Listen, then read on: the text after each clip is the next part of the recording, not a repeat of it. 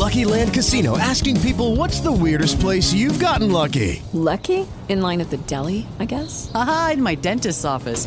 More than once, actually. Do I have to say? Yes, you do. In the car before my kids' P T A meeting. Really? Yes. Excuse me, what's the weirdest place you've gotten lucky? I never win and tell. Well, there you have it. You can get lucky anywhere, playing at Lucky Land Slots dot com. Play for free right now. Are you feeling lucky? No purchase necessary. Void where prohibited by law. eighteen plus. Terms and conditions apply. See website for details.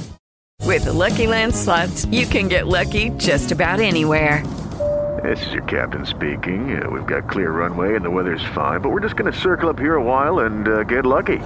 No, no, nothing like that. It's just these cash prizes add up quick. So I suggest you sit back, keep your tray table upright, and start getting lucky.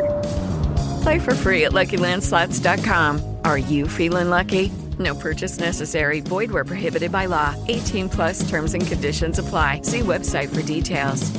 La nera artistica. Ylenia Carrisi. La ragazza che apparteneva alle acque, di Andrea Simone.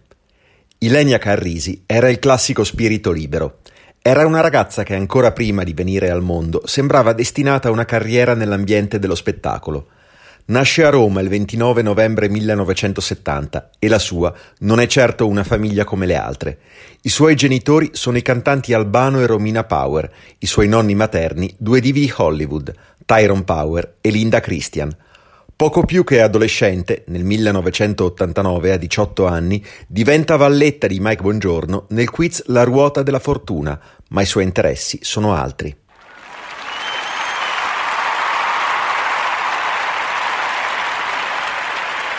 Ylenia parte per Londra e decide di studiare letteratura inglese al King's College, ma quel mondo le va stretto perché è una giramondo inquieta che desidera solo mettersi uno zaino in spalla e fare il maggior numero di esperienze possibili, con quell'inquietudine tipica dei giovani di quell'età. Ylenia avverte infatti il desiderio di viaggiare in solitaria e ad affascinarla è un mondo particolare, quello degli artisti di strada e dei senza tetto. Desidera così tanto conoscerli che dentro di lei matura un proposito, quello di scrivere un libro su queste persone.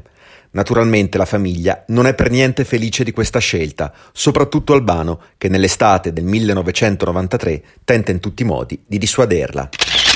Ylenia però è fortemente determinata nel suo intento e ha già un piano, quello di raggiungere il Belize, il luogo da dove gli artisti di strada partono per andare a New Orleans, la città del carnevale, dove anche i funerali si svolgono a ritmo di jazz. Per farlo deve prendersi una pausa dagli studi e visto che i genitori sono contrari alla sua decisione, Ylenia è costretta a vendere alcuni oggetti per pagarsi il viaggio. Siamo prossimi al Natale millenovecentonovantatré e il fratello Yari, da sempre molto legato ad Ylenia, decide di farle una sorpresa e di raggiungerla in Belize. Il viaggio di Yari è però inutile, perché sua sorella ha già lasciato il paese per New Orleans. Soprattutto però Ylenia è scomparsa. L'ultimo contatto con la famiglia risale al giorno di Capodanno del millenovecentonovantaquattro, anche se in Louisiana era ancora San Silvestro millenovecentonovantatré a causa del fuso orario. Molto probabilmente Ylenia sente la famiglia proprio per gli auguri per l'anno nuovo. La chiamata con la madre Romina Power si svolge infatti in tutta tranquillità. Il giorno precedente, invece, i toni della conversazione telefonica tra lei e il padre Albano sono decisamente meno calmi. Il cantante era infatti profondamente contrariato del fatto che la figlia avesse deciso di rimanere a New Orleans. Di sicuro Ylenia ha passato la notte di Capodanno all'Edale Hotel, una modesta struttura nel quartiere francese di New Orleans. La cosa più inquietante è però che non è da sola. Nell'estate del millenovecentonovantatré la ragazza ha infatti conosciuto Alexander Masakela, un ambiguo trombettista che a detta dei genitori l'avrebbe plagiata e costretta all'uso di droghe, oltre ad essere il colpevole della scomparsa. L'uomo ha già diversi precedenti per molestie stupefacenti. Nonostante Ylenia veda in lui un guru e un maestro, è solo uno sbandato che vive di espedienti, una cattiva compagnia, una brutta influenza che Ylenia non è riuscita a vedere, una figura che forse, data la sua giovane età, ha mitizzato e che le è stata invece fatale.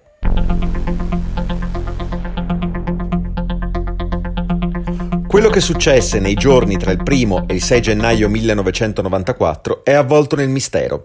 I due rimasero insieme per qualche giorno alle Dale Hotel, ma quando Ylenia scompare, Masakela si rende irreperibile e soprattutto non denuncia la sparizione alle autorità. Perché? Cosa aveva da nascondere? I due hanno dormito insieme, ma il trombettista ha sempre affermato che non hanno mai avuto rapporti sessuali, perché nonostante le sue insistenze, Ylenia si è sempre rifiutata. Se Masakela è colpevole, non è dunque da escludere una possibile violenza carnale. Ylenia era comunque succube dell'uomo, forse anche perché sotto l'effetto di droghe.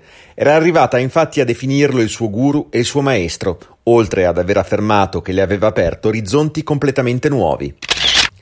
È il sei gennaio millenovecentonovantaquattro, è l'ultimo giorno in cui Ylenia Carrisi viene vista viva. A parlare con lei è la proprietaria delle Dale Hotel, che la vede uscire dall'albergo intorno a mezzogiorno. Ylenia ha però lasciato in camera i suoi effetti personali, lo zaino, il passaporto, la macchina fotografica, alcuni appunti, i vestiti, una Bibbia e i bagagli. Deduciamo quindi che se avesse voluto lasciare lo stato della Louisiana non avrebbe potuto farlo, dato che non aveva con sé i documenti. In quel momento si perdono per sempre le tracce di Ylenia Maria Sole Carrisi, una bella ragazza di ventitré anni.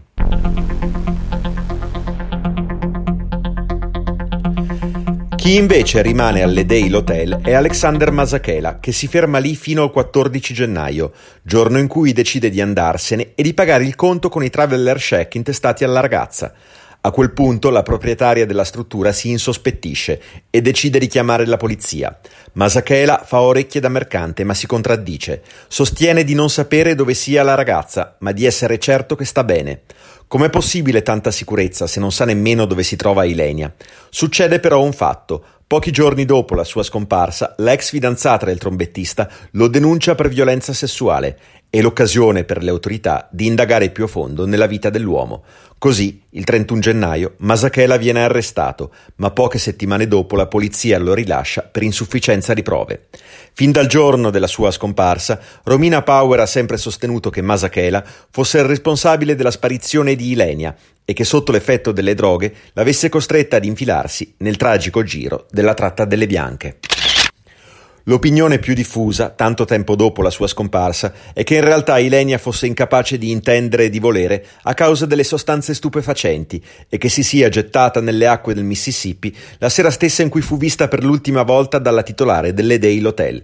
In quel punto la presenza di coccodrilli non perdona e se non si muore annegati travolti dalle rapide del fiume, gli alligatori sono capaci di far sparire qualunque traccia umana. Una testimonianza attendibile arriva dal guardiano notturno dell'acquario di New Orleans, Albert Cordoba.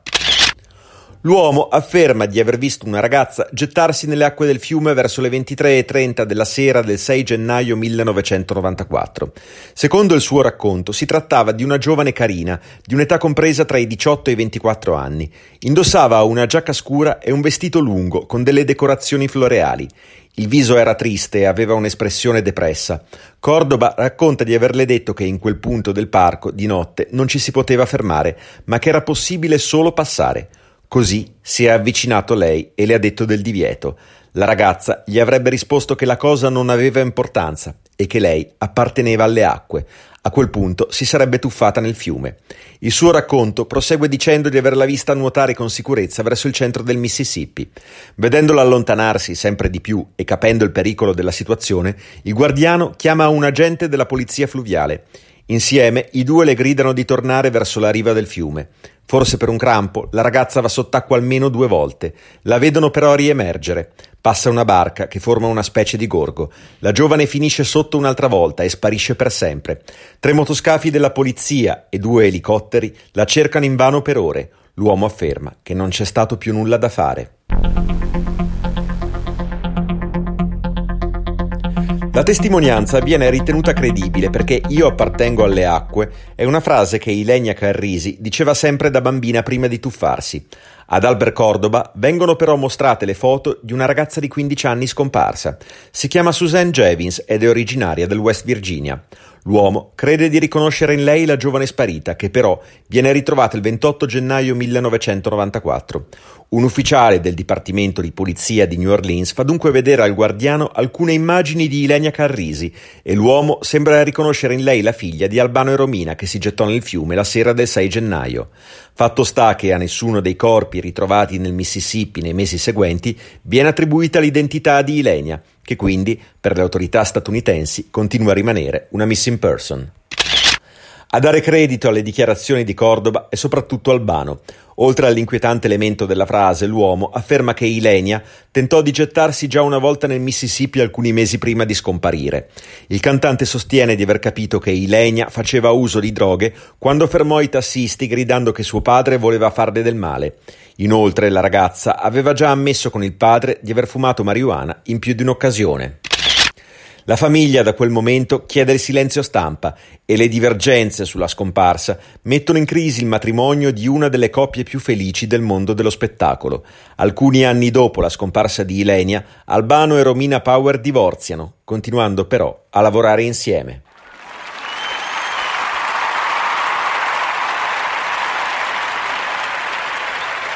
Nell'autunno del duemilaundici, un'esclusiva della trasmissione televisiva di Rai tre Chi l'ha visto manda in onda un filmato in cui una ragazza racconta di essere stata vittima delle violenze di Masakela, che la tenne segregata e lontana dalla famiglia per diversi mesi. La giovane afferma che è probabile che il trombettista l'abbia anche drogata.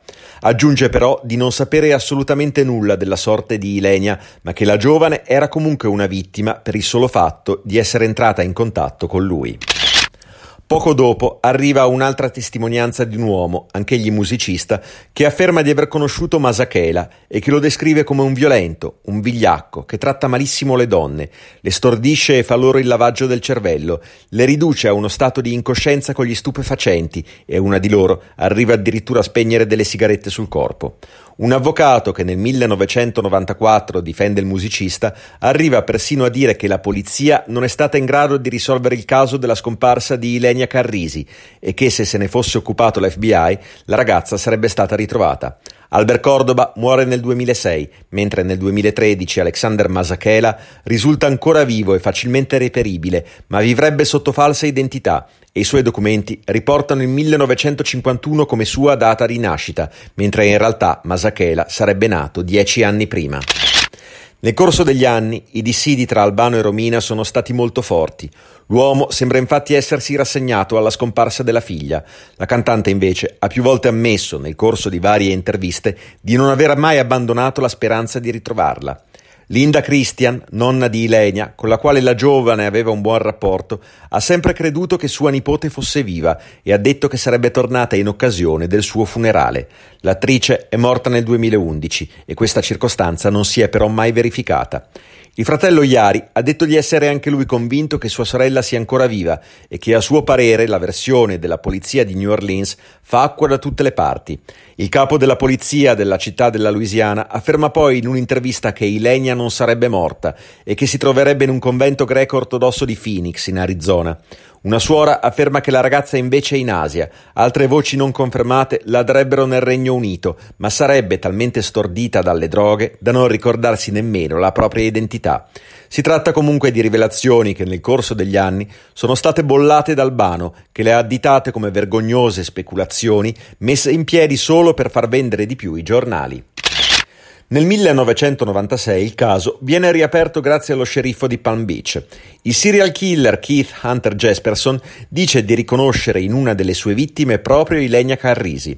L'uomo l'avrebbe aggredita e uccisa mentre faceva l'autostop a Tampa, in Florida. A tal proposito è stato prelevato un campione di D N A della ragazza, che si faceva chiamare Suzanne.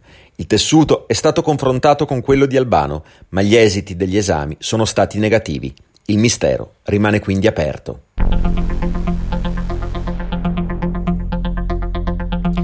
La vicenda della scomparsa di Ylenia Carrisi si conclude nel duemilatredici, dopo quasi vent'anni di indagini che non hanno portato a niente e di piste che si sono concluse nel vuoto. Al Bano presenta un'istanza di morte presunta al tribunale di Brindisi. Questo scatena le ire di Romina Power, che si dice profondamente amareggiata per la decisione dell'ex marito. Il primo dicembre duemilaquattordici arriva finalmente la decisione della procura della città pugliese, che attribuisce la morte presunta di Ylenia in data trentuno dicembre millenovecentonovantatré. Ancora oggi si sono fatte e si faranno tante speculazioni, ma se è vero che Ylenia era sotto l'effetto di droghe e che quella sera del sei gennaio millenovecentonovantaquattro si è buttata nel fiume, il Mississippi conserverà per sempre il segreto sulla fine della ragazza che apparteneva alle acque.